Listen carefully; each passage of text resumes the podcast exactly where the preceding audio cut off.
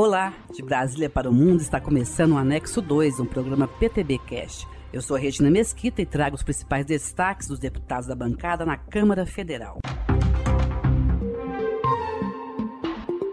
O deputado Maurício Zedric, PTB de Rio Grande do Sul, é autor de projeto que tramita na Câmara que propõe que multas de trânsito leves e médias sejam transformadas em advertência.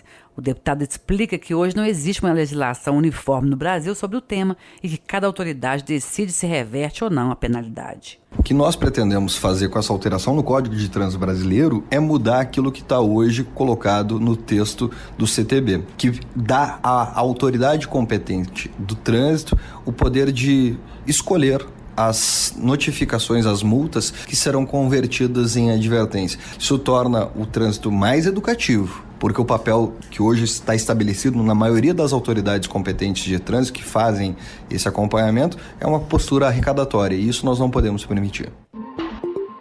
Parlamentares se reuniram em defesa do Fundo de Manutenção e Desenvolvimento da Educação Básica, o Fundeb.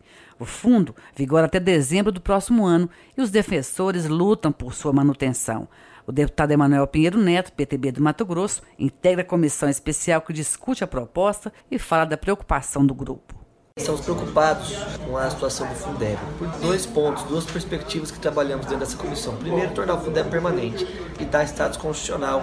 No segundo ponto, a gente quer aumentar a contribuição da União, de uma forma também redesenhar o Pacto Federativo e aumentar a participação da União, especialmente nos municípios onde não se atinge o piso do investimento por aluno. Para isso, precisamos sentar com o governo federal, com o Ministério da Educação, com o Ministério da Economia, porque é urgente o assunto e pode comprometer um dos principais instrumentos de financiamento da educação básica no Brasil.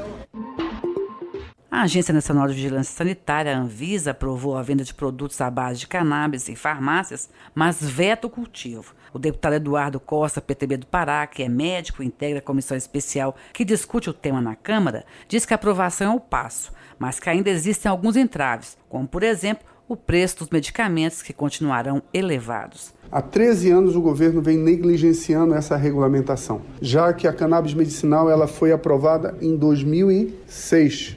E só agora a Anvisa aprova essa regulamentação, apesar que, para grande parte dos pacientes, essa regulamentação não resolve um problema fundamental, que é a questão do custo, mas se cria um ambiente melhor é um passo a mais, nós estamos evoluindo. A comissão especial que trata desse tema no Congresso Nacional vai continuar. Nós queremos aprimorar, melhorar, avançar.